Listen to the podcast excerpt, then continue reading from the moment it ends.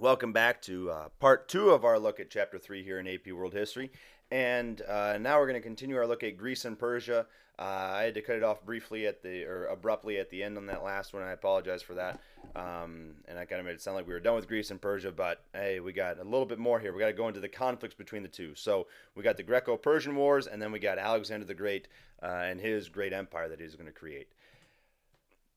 Now, one thing to get into uh, that the book brings up before we get into like the real actual wars is uh, modern scholars and a lot of scholars throughout history put this moment between Greece and Persia as a major moment in history uh, because Greece is the basis for Western civilization, um, and uh, this will then get portrayed by the Greeks at the time of despotism versus uh, freedom or democracy, and it's still looked at that as as today.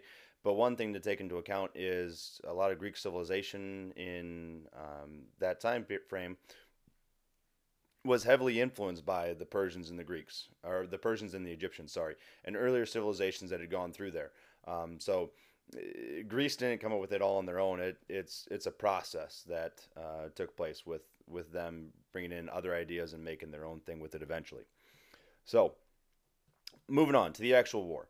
Uh, why why do the Greeks and the Persians fight? Well, you'll see that uh, the Greeks had settlements in Anatolia, which is modern day Turkey, and the their settlements were kind of rebelling against the Persians a little bit because they didn't want to deal with the the kings and their rules. And the uh, Greek city states support those, uh, especially Athens, and that leads to the Persians invading twice um, in 10 years roughly apart or so. Uh, with the first one being the, the Battle of Marathon or invading at Marathon under Darius the Great. And uh, they uh, attempt to go there, and the Athenians and, and some other Greek allies uh, absolutely annihilate them.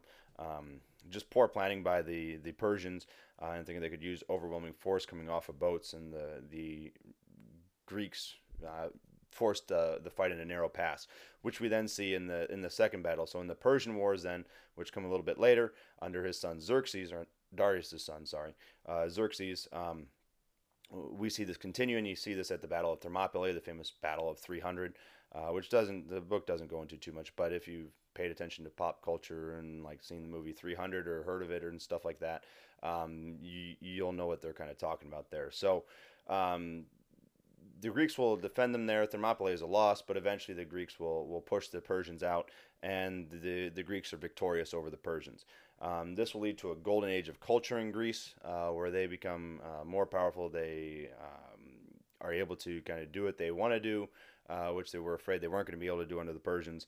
And uh, to commemorate all this, their their glory and everything else, they create giant and grand temples.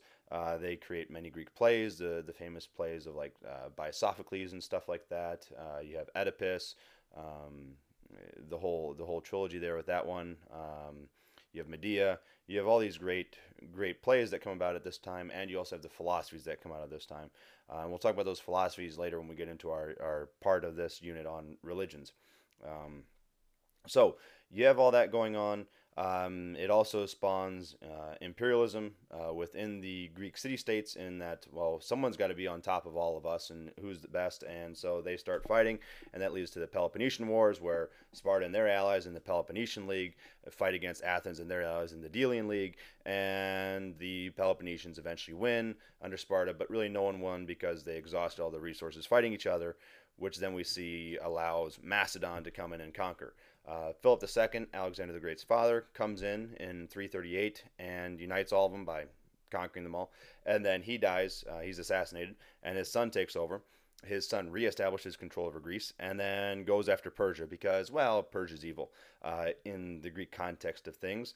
And so uh, he goes into to Persia, runs over everyone, doesn't lose a single battle, and his empire would stretch uh, from Egypt uh, to Anatolia, north to south, and east to west from uh, Greece to, to India. I mean, he gets all the way to the Indus River. Uh, he wants to keep going into India, and his soldiers say, "Nah, we don't, we don't really want to go any further. We, are kind of homesick." And so they eventually go home, and then he dies at around age 33 uh, from drinking too much and illness and, and other things like that. Um, so uh, what else is there to bring up with Alexander the Great? I'm trying to figure out. Hmm. Uh, Alexander's image, uh, because he's from Macedonia, uh, one of the things they bring up is that uh, he's looked at as as a liberating king. Um, whether or not that's actually accurate is a whole other thing, because he he just became a king himself. He didn't really change the system. He actually adopted a lot of the Persian, some of the Persian customs and culture. but again, I mentioned that he dies at age 33.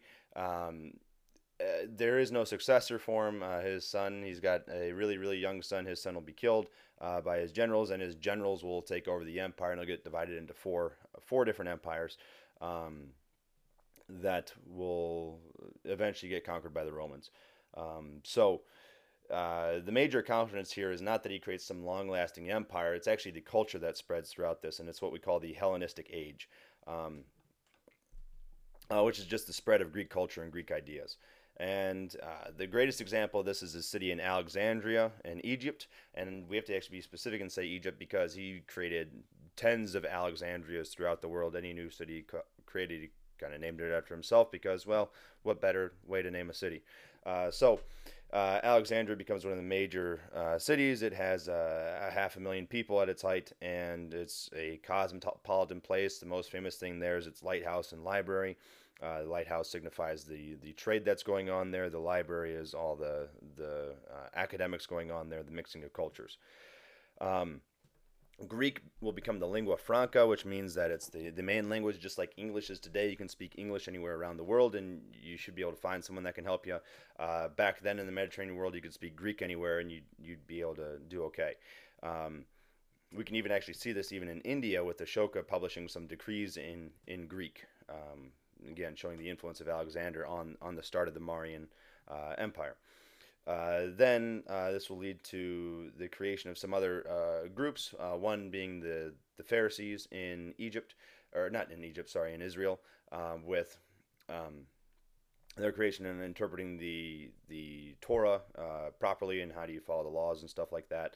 And um, there are a couple things that are taken away from the Greek culture that was key, like the the freedom, the idea of freedom and, and democracy and stuff like that. That doesn't really spread. Instead, it's about controlling the people. So democracy isn't a great way to control people. So we we kind of get rid of that, and uh, they also try to maintain themselves, or the Greeks try to maintain themselves as better or different from everyone else, and um, avoid trying to um, mix with other races, um, limit citizenship and stuff like that. We do see some of that happen, uh, but uh, that was they they weren't too thrilled with that happening. So um, eventually, what will happen is this Hellenism will will end uh, with the conquest of the Romans, and you'll then see the Roman culture spreading. Um, but uh, Roman Roman culture is partially based on this, so we still see some of those ideas um, filter through after that. So uh, that's it for Greek and Persian now.